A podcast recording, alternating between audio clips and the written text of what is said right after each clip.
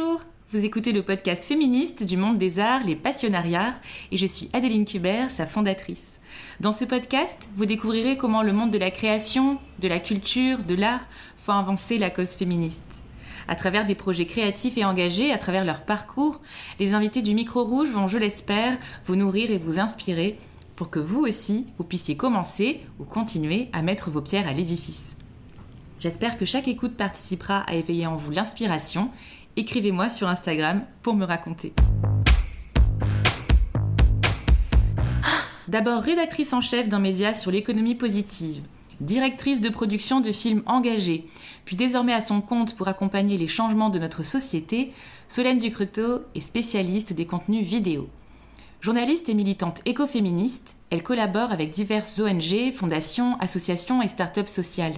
Elle est connue pour avoir co-créé le collectif Les Engraineuses, qui travaillait sur la représentation et l'émancipation des femmes dans la société, la culture et les médias, mais qui était aussi à l'initiative du premier festival écoféministe en France, Après la pluie.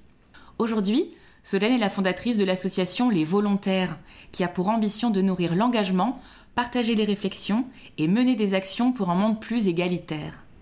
Depuis récemment, elle est aussi la porte-parole de Sandrine Rousseau, femme politique française, écologiste, économiste féministe évidemment. Dans cet épisode, deuxième volet sur l'écoféminisme, Solène enrichit son propos passionné et engagé par des exemples artistiques. Je vous conseille de prendre de quoi noter, grand bol d'inspiration garanti. Bonne écoute Tu es journaliste, tu es aussi euh, réalisatrice puisque tu as tu as réalisé aussi euh, suite à des voyages, je crois, euh, voilà des créations audiovisuelles, on, va pouvoir en parler. Et puis surtout, euh, ce que tu portes, voilà, c'est et ce que tu défends, c'est vraiment euh, l'écoféminisme. Et du coup, j'aimerais qu'on rentre un petit peu dans les détails, puisque je trouve que c'est un, un courant et un mouvement euh, qu'on entend de plus en plus. Si on est engagé, voilà, sur le plan féministe, parce que si on ne l'est pas, je trouve que contrairement à d'autres pays, on entend peu parler de l'écoféminisme. Qu'est-ce que tu en penses? Alors, euh, comparé aux autres pays, je pourrais pas trop dire, mais, euh, mais effectivement, euh, c'est un mouvement qui, en France, commence à faire vraiment des émulsions depuis 2-3 ans max. si, on, si on voulait voir un peu plus loin, ce serait plutôt 5 ans et, et ça correspondrait à la sortie du livre Reclaim de Émilie H. Et effectivement, nous, quand on a euh, monté Les Engraineuses, qui est donc euh, l'association euh, que j'ai cofondée avec Amélie Cornu et Alice Jean en 2018, on était quasiment une des toutes premières associations écoféministes à exister en France. Et, et, quand on a monté nos premières actions, on s'est rendu compte qu'il n'y avait vraiment pas grand-chose qui existait. Et c'est que, euh, que depuis cette année, en fait, où, euh, où vraiment il y, a, y a des choses qui sont en train de se créer, où euh, ça se voilà c'est en train de se développer et on voit que qu'il y a des choses qui, qui, sont en train de bouger de ce côté-là.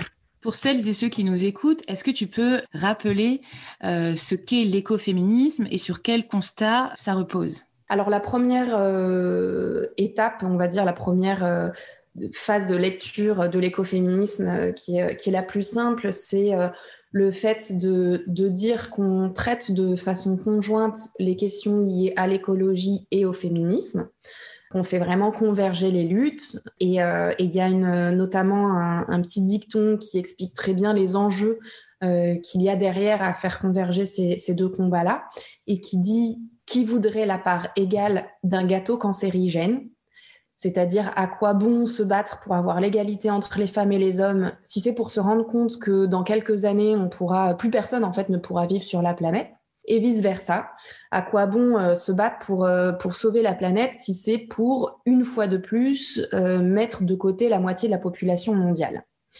Ensuite quand on, on va venir un peu creuser la question un peu plus loin dans le dans le concept en fait, on va venir déconstruire ce qu'on appelle le système d'oppression patriarcale.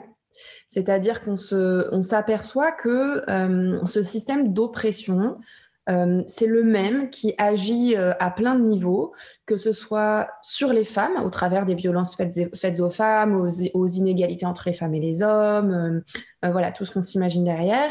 Et c'est le même qui vient agir de la même façon sur, sur la planète, donc au travers de, de ce système d'exploitation irraisonnée de la nature, voilà, de, se rendre compte qu'on n'arrive pas à donner des droits à la nature, on ne conçoit pas que, euh, que l'environnement dans lequel on vit euh, puisse euh, avoir une, une, une, valeur en fait qui soit autre que juste pécuniaire, foncière. Et en fait, donc on va venir déconstruire ce schéma d'oppression là, qui au final, quand on tire un peu le fil de la pelote, et le même qui euh, vient aussi agir sur les, le, racisme, l'homophobie, le spécisme. Euh, c'est ce qui crée en fait tous ces nœuds de notre société. Donc, au travers de l'écoféminisme, on va venir agir sur ce système d'oppression patriarcale pour ensuite dénouer tous les autres nœuds, euh, les, tous les autres nœuds derrière. Si on choisit en particulier euh, l'écologie et, euh, le, féminisme, la question des droits des femmes en priorité, euh, c'est surtout parce que les femmes constituent, enfin c'est la plus grosse minorité, j'ai envie de dire, ou en tout cas la plus grosse population qui subit cette cette, cette, cette oppression-là euh, dans le monde. Et c'est, en fait, les femmes sont les, les, premières victimes de toutes les crises, quelles qu'elles soient donc qu'elle soit euh, écologique, euh, sociale, économique, euh, politique. C'est vraiment elles qui en pâtissent en première, notamment parce que ce sont les plus précaires. Dans tous les pays du monde entier, ce sont toujours les femmes les plus pauvres. Et c'est pour ça qu'elles sont les plus, les plus fragiles et les plus, les plus, enfin voilà, elles sont vraiment en première ligne en fait dès que dès qu'il y a quelque chose qui va pas. Euh, sont les premières à en souffrir et c'est pour ça qu'avec l'écoféminisme, on vient agir là-dessus pour éviter que ces femmes euh, subissent trop euh, le, les changements climatiques, les pollutions, voilà tout ce qui tout, tout ce qui dégage de, de, la destruction de la nature qu'on a entamée et puis faire en sorte à ce qu'elles soient plus victimes, mais qu'elles puissent être aussi actrices des solutions à mettre en place pour, pour limiter les dégâts. Pour bien comprendre euh, concrètement, tu parlais de nombreuses crises euh, qui euh, opprimaient les femmes en premier. Je pense que certaines ou certains pourraient se dire, mais en quoi la femme est pas égale finalement à l'homme face à une catastrophe? Est-ce que tu aurais des exemples concrets? Ouais. Il y a un exemple que j'aime bien donner parce que selon moi, il, représente vraiment tous les enjeux qu'il y a au travers de l'écoféminisme. C'est celui de Wangari Maathai. Wangari Maathai, euh, c'était une, une Kenyane qui est euh, notamment la première euh, femme noire africaine à recevoir un prix Nobel de la paix. Et en fait, elle s'est rendue compte dans les années 80-90 que son président de l'époque vendait illégalement les forêts de sa région. Et bien sûr, il les vendait à des gros industriels qui arrivaient derrière et qui euh, faisaient des coupes à blanc des arbres. Le couper à blanc un arbre, c'est vraiment couper au niveau du tronc, laisser les racines et euh, voilà. Et puis, euh, et puis, et puis laisser, laisser, laisser le sol comme ça. En fait, ce que ça a entraîné sur, sur le long terme, c'est déjà des, des dégâts environnementaux. Parce que quand on coupe à blanc des forêts entières comme ça, euh, en fait, pendant les saisons des pluies, les racines des arbres ne retiennent plus la terre puisque les racines sont mortes. Ce qui fait qu'en fait, ça donne lieu à des, coulées de boue, des éboulements de terrain euh, et des inondations. Euh, qui n'y pas, pas forcément avant. Et à l'inverse, en été, les racines ne pompent plus l'eau du sol, ce qui fait qu'il y a un effet de désertification qui euh, contribue en fait à, voilà, euh, à la, sécheresse euh, pendant les périodes chaudes.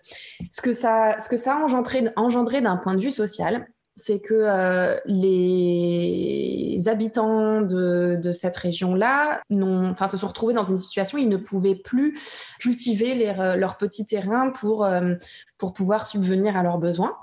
Les femmes, elles se sont vues devoir marcher de plus en plus loin pour, pour aller chercher de l'eau, du bois de chauffage et, tout ce qu'il faut pour, pour nourrir la famille et, et, voilà, et faire en sorte à ce que tout le monde puisse, puisse vivre bien.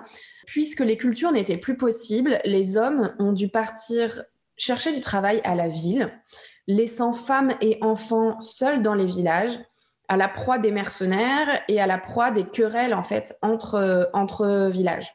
Euh, donc Wangari Maathai, voyant euh, tout, le, tout, ce qui était en train de se passer, euh, elle a mobilisé les femmes de sa région pour empêcher la déforestation. Et donc, elles se sont enchaînées aux arbres pour éviter qu'ils soient coupés par, par les industriels elles ont, elles ont été vraiment hyper courageuses parce que quand on voit les photos de l'époque, elles ont, elles ont vraiment pris des coups. Hein. elles sont ensanglantées. Euh, elles ont, elles, ont sont vraiment allées, euh, ouais, elles sont, elles y sont vraiment allées, euh, vraiment allées au front, quoi. Et ce que ça, ce que ça a entraîné, c'est qu'il y a eu un coup de projecteur international sur sur la situation. Ce qui fait qu'il euh, y a notamment plusieurs, euh, plusieurs organisations qui se sont mobilisées pour euh, à la fois stopper le, la déforestation, mais aussi mettre en place, ou en tout cas aider à mettre en place un, un, processus de reforestation. Et donc, Wangari Maathai a lancé ce qui s'appelle The Green Belt Movement, mm. c'est-à-dire le mouvement de la ceinture verte, où avec toutes ces femmes-là, euh, elle a monté des formations en, agroforesterie, en agroforesterie pour former les femmes à, planter les arbres et à gérer en fait euh, les forêts et donc euh, et avoir un revenu pour pour le faire. Et donc, en faisant ça, euh, quelques mois, dès que les arbres, les petits arbres ont commencé à prendre racine, euh, bah, tout l'écosystème a commencé à se remettre en place euh, normalement. Donc, à retenir les eaux des pluies pendant pendant les, périodes de mousson, et puis et puis garder un peu d'eau dans les sols pendant les périodes de sécheresse. Ce qui fait que assez rapidement, les hommes ont pu revenir au village pour remettre en place ces cultures et aider les femmes dans leur, euh, dans leur euh, processus de reforestation. Donc, au travers de, ce, de cet exemple-là, ce que ça montre, c'est que euh, c'est souvent un espèce de ricochet qui se passe, c'est-à-dire que quand, quand, les, quand les femmes subissent des oppressions, en général, elles en subissent souvent plusieurs plusieurs d'affilée, c'est-à-dire que se retrouver seul, sans revenu, entraîne des agressions de d'autres hommes du village, euh, une extrême pauvreté, euh, tout ça. Mais en fait, le processus, il peut être aussi inversé de façon bénéfique, de façon positive. C'est-à-dire que quand on, traite de l'écoféminisme et qu'on met en place des solutions, euh, bah en fait, c'est la réaction en chaîne inverse qui se met en place et les bénéfices, ils sont, ils sont doubles, ils sont triples en fonction de, de, ce qui est, qui est choisi. Et, et, et c'est ce que je trouve vraiment d'hyper de, intéressant. Quoi. Tu parlais de Wangari Maathai au Kenya. Euh, je pense aussi à Vandana Shiva euh, en Inde. Euh, ces femmes qui portent comme ça et qui rayonnent cet engagement écoféministe. Est-ce que en France, pour toi, il y a une figure comme ça Est-ce que tu penses à Françoise Daubonne, par exemple, ou à Émilie H Est-ce qu'il y a une autre figure comme ça qui te vient? Effectivement, Françoise Daubonne, ça a été euh, la première personne à, conceptualiser vraiment l'écoféminisme, à écrire dessus et à l'imaginer comme un mouvement avec, euh, avec une philosophie derrière. Euh, et c'est ce qui en fait quelqu'un de, vraiment important pour, pour le mouvement à l'international. Ça a été la première en fait à inventer même le mot écoféministe.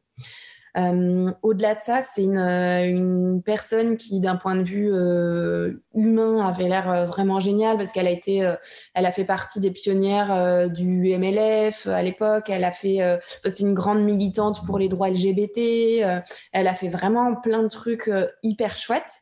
Et, effectivement, ça en fait une, des stars un peu de l'écoféminisme en France, qui jusque-là, à mon sens, n'a pas encore été n'a pas encore été euh, égalé ou en tout cas euh, voilà mais je, je, ne doute pas que la nouvelle génération euh, qui, qui, est en train d'arriver là se mobilisera tout autant.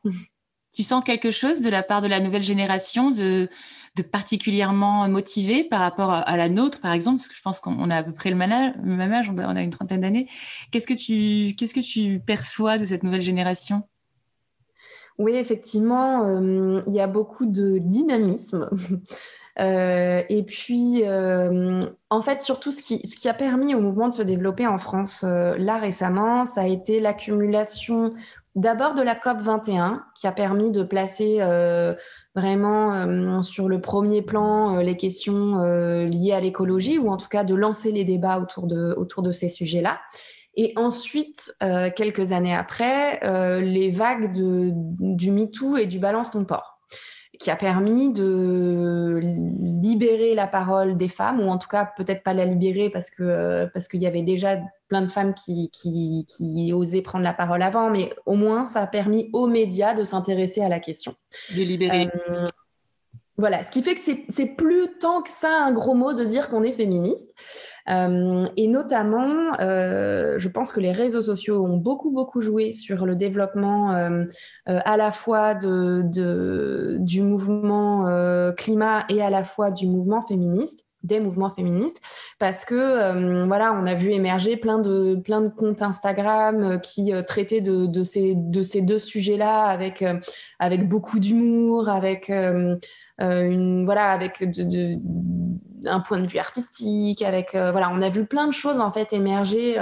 Euh, qui change qui change un peu en fait de, de ce qu'on a vu ce qu'on avait vu jusque là et qui permet de mettre en place une espèce de, de nouveau militantisme euh, ce que euh, ce que les enfin ce qui ce qui a fait le plus parler notamment euh, de, de, ça récemment ça a été enfin maintenant à toutes les à toutes les marches pour le climat on, on a on a des panneaux en fait écoféministes voilà qui disent euh, ma chatte est plus chaude que la planète, euh, ne, ne, nique, nique, pas ta mère. Enfin voilà, on a plein de plein de slogans comme ça qui qui allient un peu la cause des femmes et et, euh, et le, voilà, les, les, droits de la nature, ou en tout cas la planète, euh, le fait qu'il faut sauver la planète. Donc, euh, donc voilà, il y a des choses qui se font et, et, les jeunes sont vraiment faire de lance de, des innovations du militantisme à ce niveau-là, en tout cas. Ok, génial c'est plein d'espoir.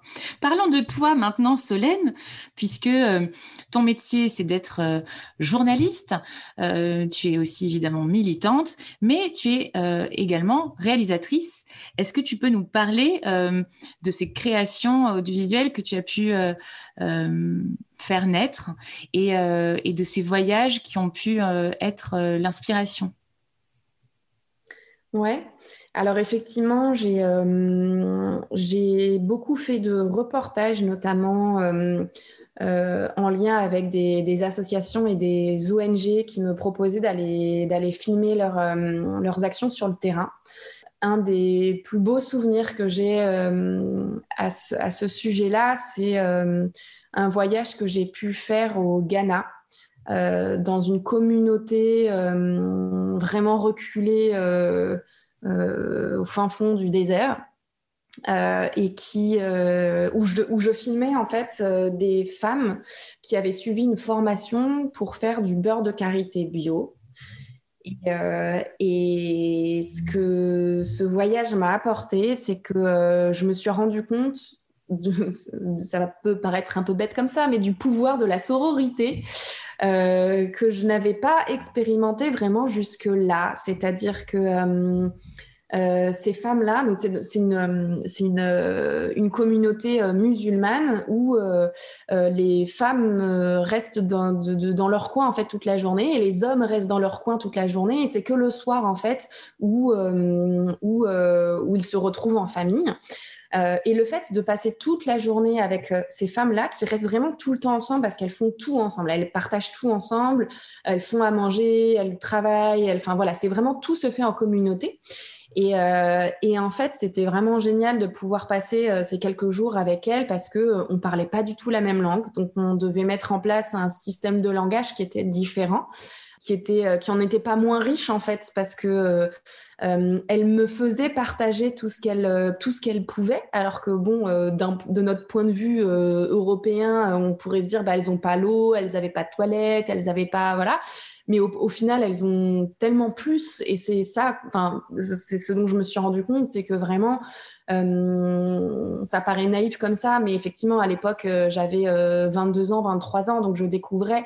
Et, et c'était ce qui m'avait vraiment marqué de tout ce qu'on était capable, de me rendre compte tout ce dont on était capable de faire si on se mettait entre nous, en fait, si on se, si on s'entraidait les unes et les autres. Ça ne veut pas dire se mettre contre les hommes pour faire des choses, mais ça veut dire, en fait, on, on nous a, enfin, euh, pardon, je, m'embrouille un peu, mais ce que je veux dire, c'est que dans, dans notre culture française, on nous a pas vraiment, voire même occidentale, on nous a pas vraiment euh, appris ce qu'était la solidarité féminine. Au contraire, euh, il n'y a rien qu'à voir. Compétition voilà, on nous met tout souvent en compétition. Il n'y a rien qu'à voir l'imaginaire collectif dans lequel on, nous a élevés. Euh, tous les Disney, en fait, euh, ne, dépeignent que des, haines entre, les, entre les femmes, entre la belle-mère euh, qui est la sorcière. Le, Enfin, voilà, c'est toujours que des, que des trahisons entre femmes. Il aura fallu attendre la, Reine des Neiges pour avoir enfin une histoire de sororité. mais, et encore que. Mais, mais voilà, alors qu'en en fait, euh, si, on s'entraidait beaucoup plus, euh, peut-être qu'on arriverait à faire euh, aussi beaucoup de choses, ou en tout cas, la vie serait, à mon sens, beaucoup plus douce à vivre. C'est à ce moment-là que est né aussi ton engagement féministe et écoféministe. C'est lors de ce voyage, lors de ce reportage? Alors, c'est venu un peu après. Ça a été a posteriori, je me suis rendu compte que c'était une des expériences euh, les plus riches euh, écoféministes que j'ai pu, euh, pu vivre. à l'époque, je connaissais pas le mot, le terme écoféministe, donc je l'avais pas identifié comme tel. je m'étais juste, j'en étais juste ressortie en me disant que c'était une, une des choses les plus belles que je, que j'avais vécues dans ma vie. Euh, c'est juste quelques années plus tard où, euh, j'ai découvert ce qu'était l'écoféminisme et, euh, ça a été pour moi un peu une révélation parce que dans mon métier, en fait, je, donc je travaille dans le secteur de l'économie sociale et solidaire où, je, crée des vidéos engagées pour valoriser en fait les actions de, tout ce champ-là. Et, en fait, je me suis rendu compte que depuis presque dix ans, on me demandait de traiter d'un côté les questions liées à l'écologie et de l'autre les questions liées aux droits des femmes. Et voilà, toujours les choses en silo euh, et sans forcément faire communiquer euh, les engagements. Et découvrir l'écoféminisme, ça m'a permis de, me rendre compte à la fois de l'impact que ça pouvait avoir, de l'impact positif que ça pouvait avoir si on faisait combiner les luttes. Et puis en plus, ça m'a donné un, espèce de, nouveau souffle parce que quand on est engagé comme ça dans, dans son métier, en général, on l'est à 300%. Euh, et, le souci, c'est que euh, quand, euh, quand pendant 10 ans, on s'engage à 300% et qu'on voit que d'un point de vue social et environnemental, ça va pas, mieux du tout, voire même ça empire, bon, on a un peu l'impression de pédaler dans la semoule et de, voilà, de, voilà, de brasser du vent, en fait, et que notre travail sert à rien.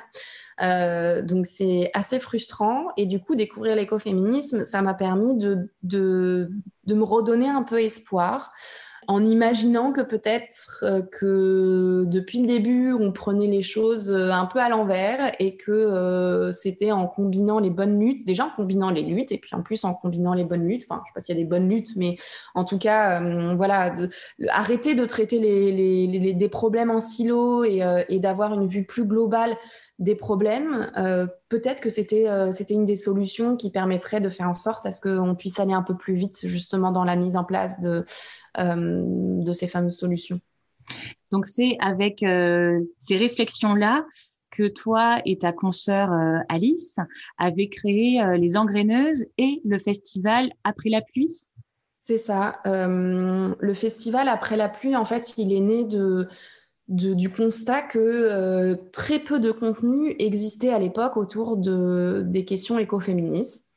C'est-à-dire que hormis le livre de Emily H, euh, Reclaim, et le livre de Pascal Derme, Sœur en écologie, euh, en fait, euh, en fait voilà, très peu de choses existaient, à la fois ni en termes de conférences, ni en termes de podcasts, ni en termes de, ni même de livres.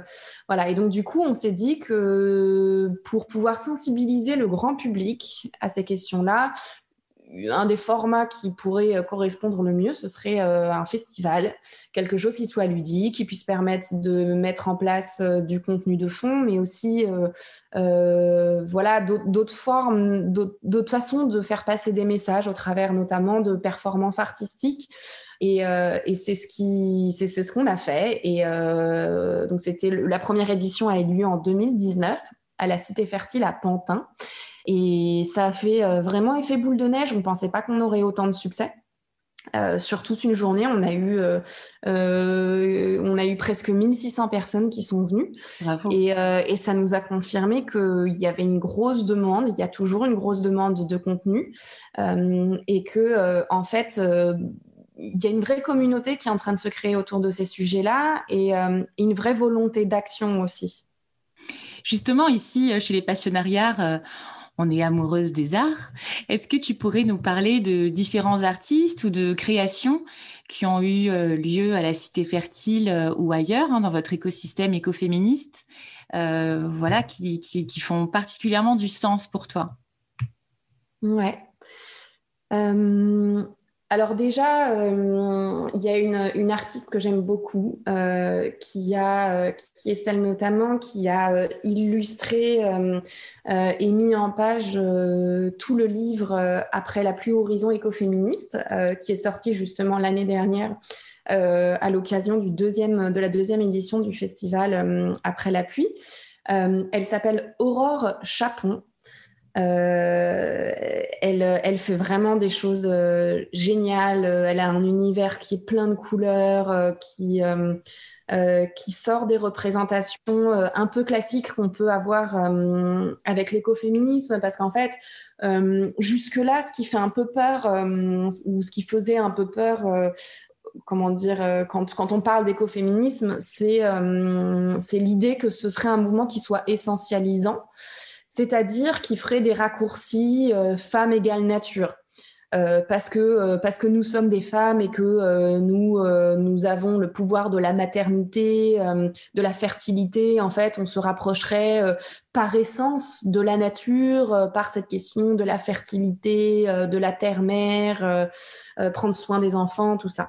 En fait, euh, l'écoféminisme, il y a effectivement une petite branche plutôt du côté de la spiritualité qui, euh, qui de temps en temps peut avoir ce, sujet-là euh, sur le tapis, mais en fait, la grosse, grosse, grosse majorité de l'écoféminisme, ce n'est pas ça. Euh, c'est vraiment des, questions euh, pratico-pratiques de euh, droit des femmes face au changement climatique ou voilà de, de l'éradication des oppressions en fait quelles qu'elles soient. Et un des soucis, à mon sens, c'est que c'est que beaucoup de représentations écoféministes mettent en image souvent des femmes blanches, minces, belles, nues dans la nature. Donc en soi, il y en a effectivement des très belles hein, qui, sont, euh, qui sont comme ça et qui, euh, et qui peuvent avoir aussi une portée symbolique assez forte. Mais, euh, mais le problème, c'est que, à mon sens, il faut réussir à se détacher de ça pour comprendre tous les enjeux de l'écoféministe qui ne sont pas, qui, sont, qui ne sont pas tout simplement des raccourcis, une femme nue dans la nature. et Aurore Chapon, elle, elle permet, enfin, elle, elle, elle, est, elle est fer de lance là-dessus.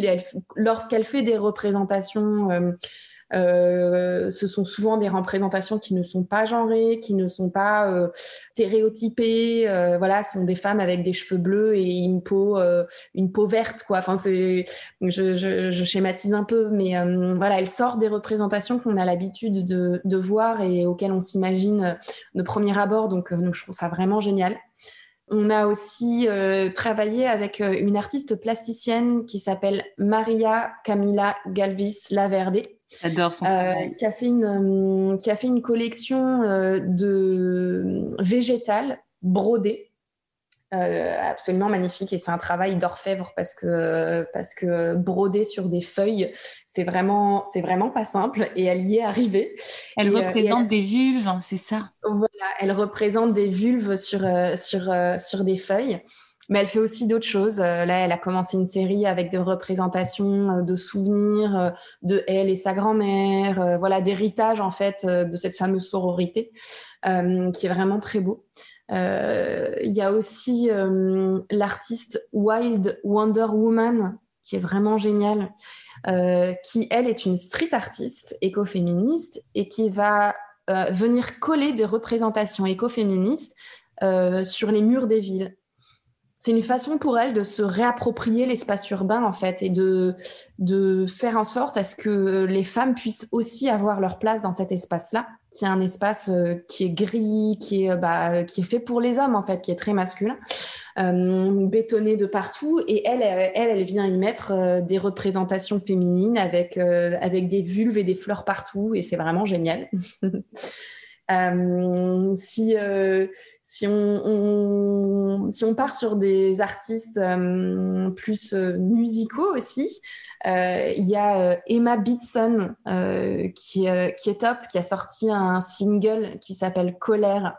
Euh, elle, c'est une grande militante climat. Euh, elle fait partie de toutes les manifs euh, où elle est sur scène à chanter, notamment avec, avec la casquette de l'association de l'ONG Les Amis de la Terre. Et, donc dans son single Colère, elle, elle transmet avec ses paroles son ras-le-bol en fait de cette exploitation des femmes et de la nature et, euh, sa volonté de, de, crier qu'il serait temps de, changer de système dans sa globalité. Euh, elle, elle crée pas mal de contenu là-dessus en fait et, euh, et du coup c'est hyper chouette, elle crée plein de ponts. Et, euh, et puis, euh, peut-être pour terminer sur une dernière référence qui est un peu plus connue de, de tout le monde, euh, mais, mais qui n'est pas encore reconnue en, vraiment en tant qu'écoféministe, et ça m'étonne un peu, c'est tout simplement Björk, l'artiste Björk. Bien sûr. Que, autant elle avait fait parler d'elle il y a quelques années sur, sur la représentation des femmes. Euh, parce que justement, elle sort de ce stéréotype de la chanteuse euh, mince euh, qui chante en soutien-gorge sur scène. elle, elle, elle, y met vraiment une une patte artistique qui fait qu'on ne sait même pas en fait si c'est une femme ou un homme sous euh, euh, sous euh, sous ce qu'elle porte. Et déjà ça ça ça faisait ça faisait sens à l'époque. Et puis en plus depuis la COP 21 elle a un engagement écologique militant vraiment très fort. Elle, elle s'engage notamment pour, pour limiter les ouvertures de centrales électriques en Islande. Euh, enfin, en fait, elle, voilà, elle, elle, est dans plein de mouvements de protection de, la nature et de l'environnement euh, en Islande. Et en fait, là récemment, euh, euh, en 2020, elle a, euh, fait, elle a repris les, concerts qu'elle avait un peu arrêtés depuis un moment. Et les trois premiers concerts qu'elle a fait, ça a été des concerts pour des euh, mince, pour des œuvres de charité, quoi. Enfin, c'était des concerts euh, solidaires. Et, euh, et le, le, les bénéfices de ces concerts-là ont, ont, été reversés euh, pour, euh, pour des associations qui militent pour les droits des femmes et des migrants en Islande. Donc, donc, donc voilà, elle, je ne sais pas si, si, un jour elle se revendiquera officiellement écoféministe, mais en tout cas, je trouve que c'est, ça fait vraiment partie des figures que, qui sont inspirantes et, et que je trouve extraordinaires. Merci pour ces partages artistiques. C'est pour ça que hum, dans le, festival, vous, mettez à chaque fois un point d'honneur à faire intervenir des artistes. Euh, est-ce que pour vous, être artiste, c'est aussi euh, être politique? Alors, je pense que ça dépend. Euh, j'ai entendu beaucoup d'artistes hein, qui, ne revendiquaient pas spécialement de discours politique et qui avaient juste une volonté de, partager un modèle d'expression. En l'occurrence, quand on est, euh, quand on se revendique artiste écoféministe, euh, de fait, euh, on a une portée politique parce que parce qu'on dénonce un système, donc ou des systèmes d'ailleurs. J'aurais se revendiquer à... artiste avec l'étiquette après engagé. On peut pas. entre guillemets, être artiste et avoir à travers ses créations un propos qui est politique j'ai effectivement l'impression, et tu le dis là, donc c'est très intéressant, qu'aujourd'hui, il faut se mettre l'étiquette d'artiste engagé ou d'artiste politique ou d'artiviste pour pouvoir euh, prétendre à faire passer euh, vraiment des messages euh, forts à travers ses créations. À croire que si on n'a pas l'étiquette, comme si on n'a pas l'étiquette d'écoféministe, eh ben on n'a pas, pas, on n'a pas la perception comme tu le dis, avec Björk, l'exemple est fascinant. En fait, elle ne le revendique pas, elle ne le dit pas, mais ça fait des années que de toute façon, elle est déjà engagée à travers son, art et après à travers sa vie personnelle. Mais sans l'étiquette, on dirait que ça sert à rien. Bah, C'est-à-dire qu'en fait, euh, il y a deux choses. Il y a, le fait d'être euh, une artiste euh, engagée dans son art et de revendiquer des choses au travers de son art. En faisant des, œuvres voilà, qui dénoncent un système, et le fait d'être une artiste et d'avoir en parallèle euh, un discours militant. Euh, ce que montre Björk notamment, c'est que c'est qu'au travers de, de, ces chansons, ces chansons sont pas spécialement engagées, euh, même si elles transmettent des messages qui sont assez forts en général. Euh, de mémoire, mais peut-être que je me trompe. Hein, de mémoire, elle n'a pas fait une chanson euh, sur sur la sauvegarde de la nature, par exemple. Oui, de manière comme ça, vraiment littérale. Ouais. Ouais, voilà. Euh, ou qui dénonce un système euh, particulier. Donc, euh, peut-être qu'on pourrait différencier deux types d'artistes. les artistes qui, qui, font des œuvres d'un côté et qui ont leur vie militante de l'autre et qui peut-être un jour feront converger aussi ces, deux, ces deux sujets-là, et ceux qui produisent des œuvres à portée volontairement politique et engagée. C'est ça. Par exemple, euh, Maria Camilla, euh, dans, le, dans les créations qu'elle réalise, clairement, euh, les créations sont engagées puisque elle représente les différentes formes à travers ses broderies de, de vulve et participe à l'acceptation du corps des femmes. alors, je ne sais plus si exactement dans sa manière de se présenter, elle se revendique écoféministe, mais si elle ne le faisait pas, elle elle-même en, étant euh, artiste et en étant la créatrice de ses créations, elle l'est de fait, même si elle ne le, même si elle ne le revendique pas. Et c'est vrai que j'ai l'impression aujourd'hui que euh, les étiquettes sont aussi euh, des leviers parfois de, communication, de promotion, alors que juste en étant dans l'acte de création, sans utiliser l'étiquette, euh, le travail est tout aussi fort et, tout aussi euh, et tout aussi percutant. Est-ce que tu sens aussi cette espèce de tendance qui, qui, permet parfois peut-être aussi à certains de, de s'approprier euh, l'étiquette d'écoféminisme alors que pour le coup le militantisme est peut-être moins authentique alors, je sais pas, je parlerai pas forcément d'étiquette parce que je trouve ça un peu, peu péjoratif et que euh, justement, une des volontés de l'écoféminisme, c'est de sortir de ce système d'étiquette pour euh, faire en sorte à ce que, euh, en fait, on arrête de mettre des gens dans des cases et qu'on soit d'accord pour, pour se dire que ce qui est beau, c'est justement la richesse de plein de choses. Euh, donc, je parlerai pas forcément d'étiquette. Par contre, là, effectivement, où je te rejoins, c'est euh, c'est ce, ce, côté de, de comment dire, le fait d'exprimer et d'expliquer son art. Ça, effectivement, ça permet de, de lancer un double message en fait, c'est-à-dire d'avoir un premier message au travers de son œuvre qui peut être perçu comme engagé, qui peut être perçu comme juste beau, qui peut euh, voilà, qui, ensuite donner libre cours euh, à interprétation euh, auprès du public. Et, et de venir derrière, en rajouter une couche, si on peut dire ça comme ça, avec un vrai message militant. Euh, voilà, avec, euh, avec une explication euh, d'une œuvre, du pourquoi, de son origine, de, de, ce, qui, ce, qui a, ce qui a voulu être dénoncé. voilà, et effectivement, il y, a, y, a, quand même beaucoup d'artistes qui restent assez vagues sur, sur, leur, sur leur, la, la, production de leurs œuvres ou sur l'interprétation et qui qui justement voit euh, tout un, tout un intérêt euh, beaucoup plus fort de juste laisser libre cours à l'interprétation auprès du public. et d'autres qui viennent enrichir ça d'un message militant clair et qui du coup fait passer vraiment d'autant mieux le message euh, parce qu'effectivement, euh, au cas où on avait des doutes si l'œuvre était, euh, était engagée ou pas, bah là au moins les choses sont claires. Ok. J'aimerais qu'on revienne sur ce que tu disais par rapport aux étiquettes, qui ferait écho à ce que tu disais plutôt sur l'essentialisme puisque c'est vrai que euh, moi, j'ai déjà pu sentir, par exemple, lors de conversations, en parlant d'écoféminisme, tout de suite une espèce de d'agressivité. Euh, où justement il y avait un très gros raccourci de fait entre euh, voilà les concepts écoféministes, l'engagement écoféminisme et la dérive, si je peux l'appeler comme ça, essentialiste.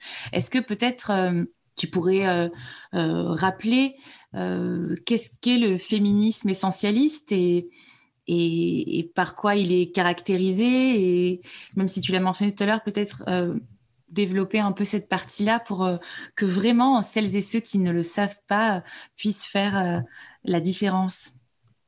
Oui. Alors effectivement, donc le, féminisme essentialiste. Bon, d'ailleurs, je suis pas sûre que. Enfin, moi, j'ai tendance à dire que que si, si, quelque chose est essentialiste, euh, ce n'est pas spécialement féministe. Mais bon, c'est un autre débat. c'est intéressant. Euh, en fait, l'essentialisme, le, c'est le, fait de penser que par essence, c'est-à-dire que dans notre ADN, nous en tant que femmes, euh, on serait plus proche de la nature parce qu'on a cette, euh, ce pouvoir de maternité, de fécondité, euh, de créer de la matière comme le fait la nature.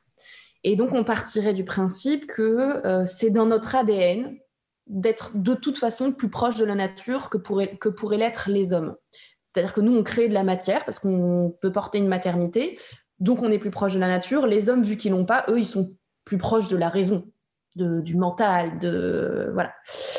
Donc ce serait, ce serait partir de ce principe-là, voilà. Et donc, euh, et donc, euh, et donc, bah, l'idée c'est déjà de venir déconstruire ça parce que euh, parce qu'on n'a pas, on n'est pas par essence plus proche de la nature. Il y a plein de plein de, d'expériences qui le qui le montrent, qui le montrent. Et puis l'idée de l'écoféminisme, c'est aussi de venir comment dire? En fait, il y a un principe dans l'écoféminisme qui, qui, est en train d'émerger aussi, qui s'appelle le reclaim. Je pars dans des, dans des concepts un peu plus euh, philosophiques, mais en fait, le reclaim, il n'y a pas de. C'est une expression anglaise. Il n'y a pas vraiment de synonyme en français, mais dans l'idée, c'est le fait de se réapproprier, de revaloriser des choses. Euh, et en fait, avec l'écoféminisme, on va euh, faire un, processus de reclaim euh, des choses qu'on a, que notre société a mis de côté parce que on estimait que c'était des, trucs de nana et que du coup, c'était pas très intéressant ou en tout cas, voilà, on, peut se permettre de les dévaloriser. Et de, de là, on peut venir parler de la question de la protection de la nature, euh, on, pourrait se dire que euh, ah bah parce que euh, parce que les femmes sont par essence plus proches de la nature parce qu'elles sont c'est dans leur ADN de, de, porter de créer de la matière tout ça bon bah du coup on s'en fout de la nature. Enfin c'est un truc de nana quoi. Donc donc voilà avec le reclaim, on va venir chambouler tout ça. Déjà, on va venir se, dire que c'est, on n'est pas par essence plus, plus proche de la nature. Hein. Les hommes euh, sont tout aussi, euh, enfin, eux aussi euh, produisent de la fertilité. Et, enfin, voilà, même s'ils ne portent pas en eux, dans leur ventre, un enfant. Mais voilà. et puis, en plus de ça, en plus de ça, euh, toutes les valeurs qu'on a attribuées euh, aux femmes euh, par identification de genre, c'est-à-dire les femmes sont de nature plus douces, plus gentilles, plus empathiques, tout ça, bah, puisqu'on a considéré que c'était des trucs de nana, ben, on va pas y apporter une grande importance. Euh, et puis, on va se concentrer sur des trucs euh, vraiment euh, plus d'intelligence, de force, voilà. Et donc, avec le reclaim, on va hum, venir chambouler tout ça et, partir du principe que, justement, idéalement, il faudrait retirer ces étiquettes de genre. et partir du principe qu'on est tous humains. On est toutes et tous humains. peu importe de quel genre on se définit par la suite, et que les émotions sont humaines et, et ne devraient pas être genrées. Donc l'empathie, la gentillesse, la douceur sont aussi des émotions euh, qui devraient être portées par les hommes. Ce ne sont pas des attributs féminins. Et vice-versa, en fait, euh, en tant que femme, si on, peu importe comment on s'identifie ou pas, mais les femmes peuvent être euh, en colère, peuvent être fortes, peuvent être... voilà euh, voilà, elles peuvent euh, transmettre de la violence aussi. Enfin, euh, voilà, partir du principe que les émotions sont humaines, ne devraient pas être genrées, et peut-être aussi que si on arrivait à ça, la nature serait un peu mieux gérée parce que parce que ce serait plus que un truc de nana de s'inquiéter en fait de, de, de, du processus de zéro déchet, de manger bio, de voilà en fait faire attention à son quotidien. Bah, cette charge mentale euh, écologique serait peut-être un peu plus partagé par les hommes aussi. Ok, donc là où le féminisme dit finalement que euh, ces différences comme ça, hommes et femmes, sont construites en fait de manière culturelle depuis la nuit des temps euh, à cause du patriarcat. L'essentialisme vient soutenir la thèse que en fait c'est naturel d'être aussi différent. En gros, c'est ça, si j'ai bien compris les thèses essentialistes. Euh, voilà, justifie ça par la nature, par l'essence, là où d'autres courants féministes euh, euh, expliquent que ça n'a rien à voir avec le naturel, mais que c'est vraiment la suprématie masculine et le patriarcat qui a construit aussi le fait que parfois les émotions peuvent être attribuées plus à, la femme et plus à l'homme pour certaines.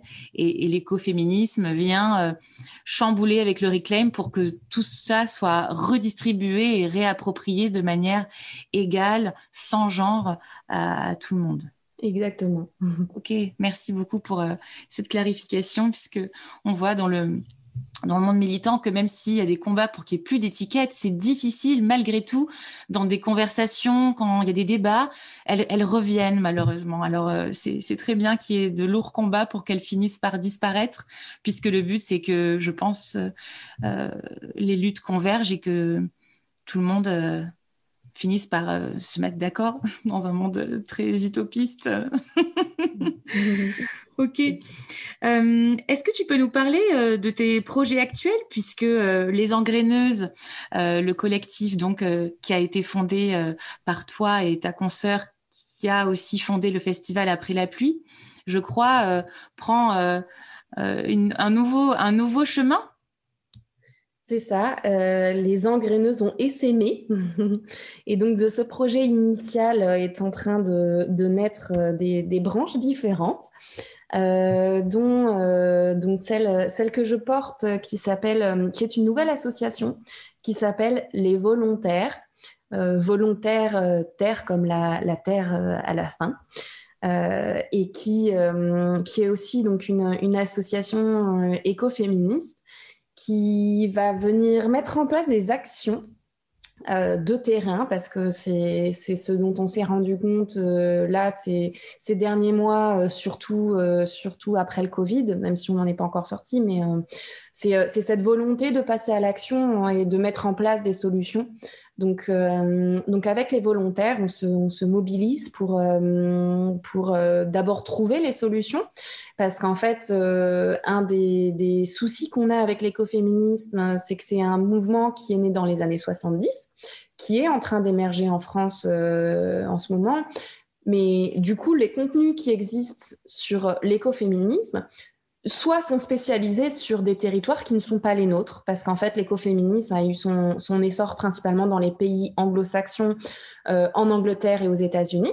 Donc, ce sont des, causes qui, enfin, des, particularités militantes qui sont euh, un peu un peu différente de, celle de nos, de nos territoires et qu'en plus de ça, euh, bah, c'est un mouvement qui date des années 70. Donc peut-être qu'on peut le, lui remettre un petit coup de peinture euh, pour, euh, pour l'adapter au monde actuel et puis faire en sorte à ce qu'il puisse correspondre au mieux en fait aux attentes de, de, notre territoire et de notre contexte socioculturel, environnemental d'aujourd'hui.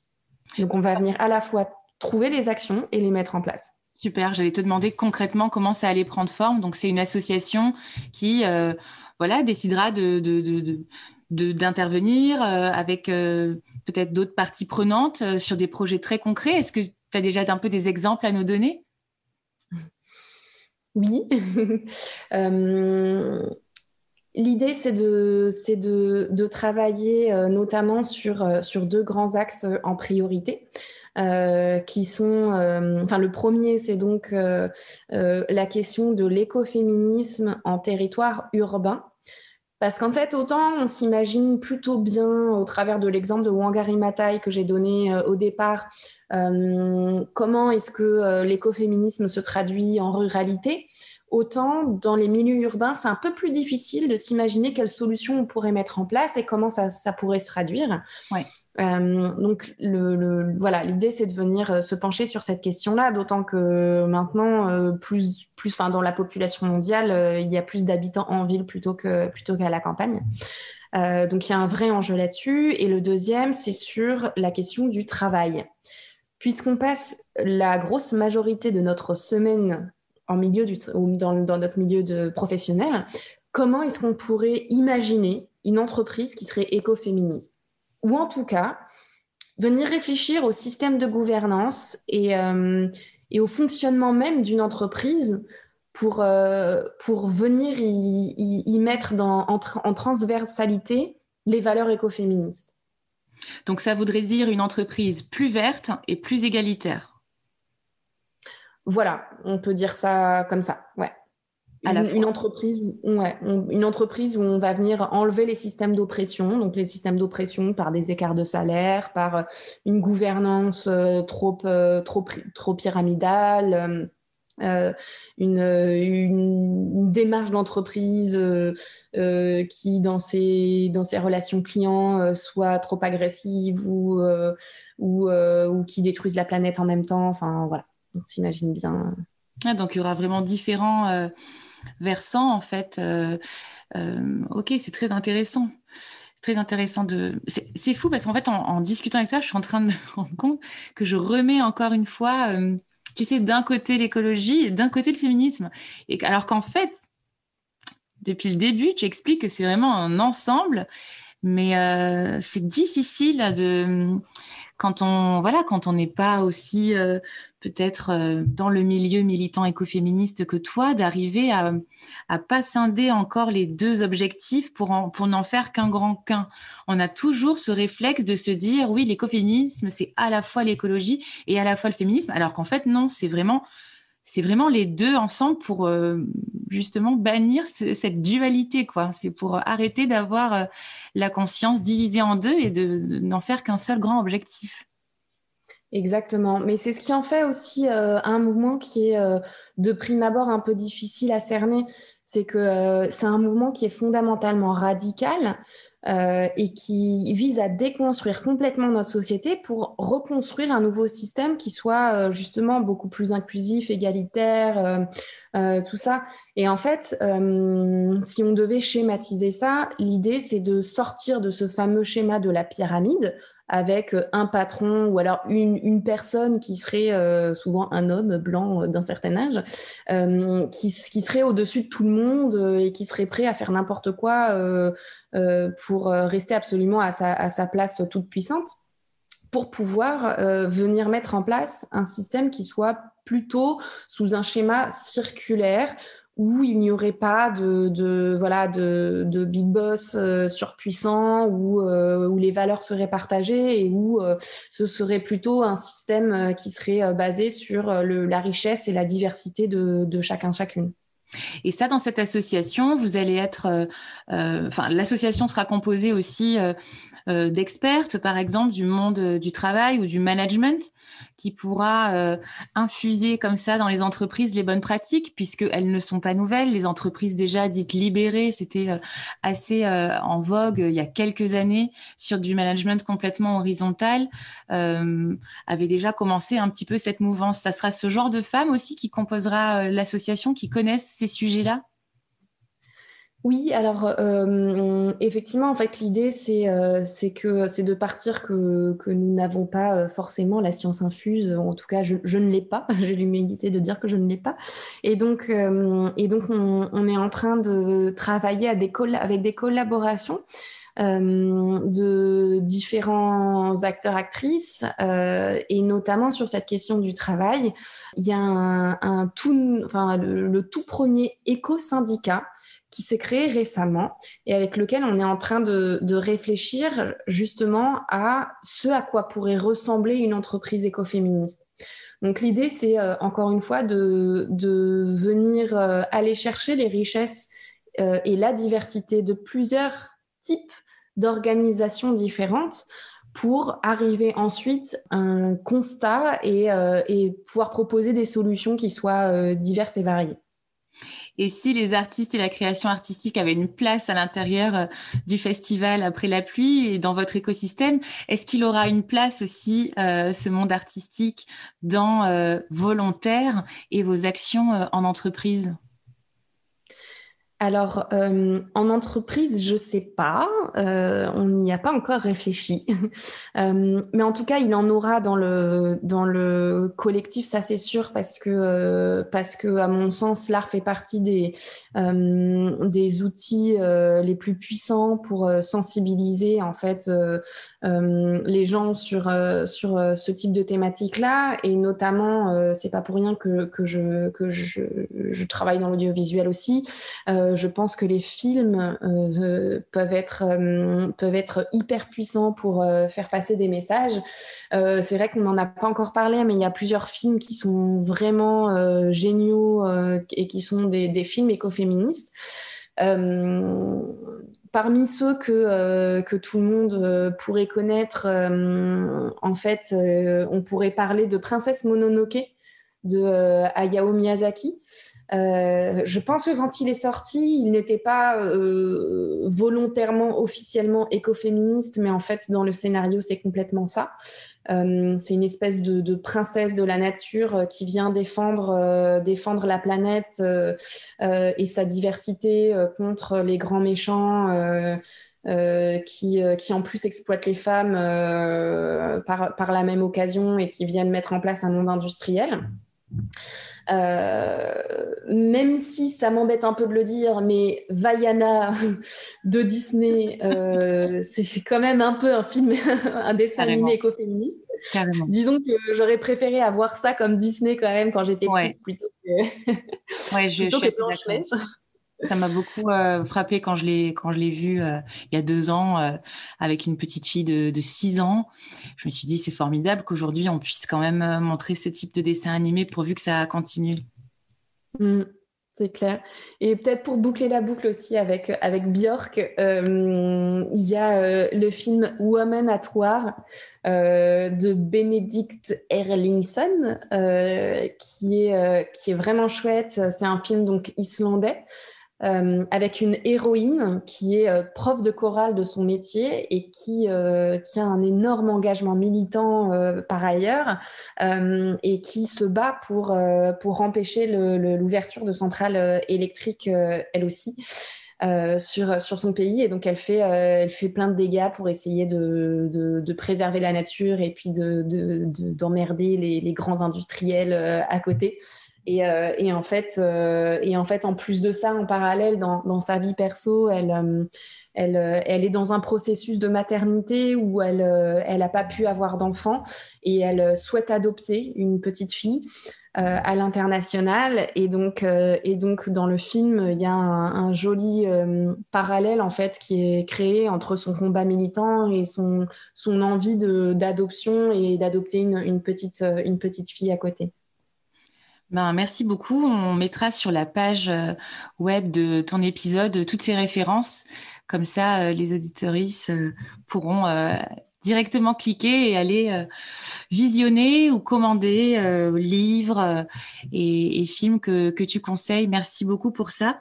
je te propose qu'on clôture cet entretien avec les deux questions que je pose à toutes mes invitées.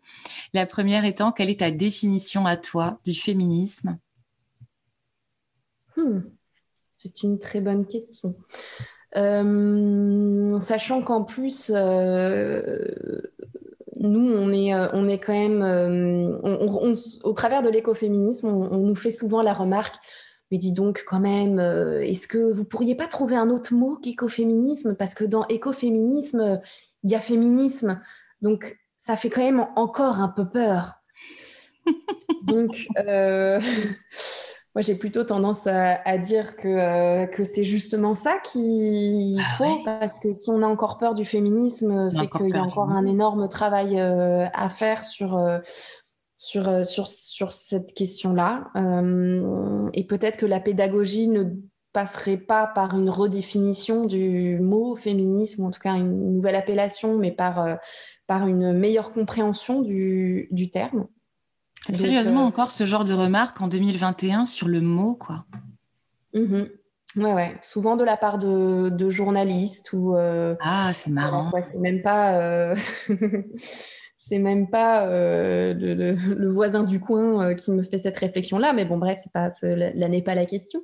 Euh, donc oui, il a une, une, définition du mot féminisme, bah, tout simplement, tout simplement l'égalité, l'égalité pour, pour tous et pour toutes, peu importe de quel genre on s'identifie. Et si tu devais me présenter une passionnariat, donc une femme du monde des arts qui est féministe, qui me présenterais-tu? Hmm, c'est une bonne question. Hmm, alors j'aime beaucoup, j'aime beaucoup euh, une artiste avec laquelle on a travaillé euh, euh, au dernier festival qui s'appelle Fia Maureen Kaku. C'est une poétesse féministe qui a écrit notamment un super poème qui s'appelle Sororité, euh, qu'on a d'ailleurs mis en image à l'occasion du, dernier festival. Et donc, euh, et donc, ça permet en plus de faire le lien avec, euh, avec cette thématique de la sororité dont on a parlé tout à l'heure et que, et que je trouve plutôt pas mal pour terminer cet entretien. Merci beaucoup, Solène. On peut te retrouver sur ton compte Instagram tout comme euh, le festival euh, Après la pluie sur le compte euh, Après la pluie Fest de mémoire. Et puis prochainement, les volontaires aussi sur les réseaux sociaux et avec un site internet, j'imagine. Exactement. Très bien. Merci beaucoup, Solène. Merci à toi. Merci pour votre écoute et pour votre soutien pour les passionnariats. Si cet épisode vous a plu, n'hésitez pas à le partager sur les réseaux sociaux et à nous noter 5 étoiles sur Apple Podcast. Ça nous aide beaucoup et ça participe à faire rayonner davantage mon invité Solène. Pour la retrouver, rendez-vous sur Instagram et dans la newsletter du podcast. Rendez-vous sur lespassionnariats.com.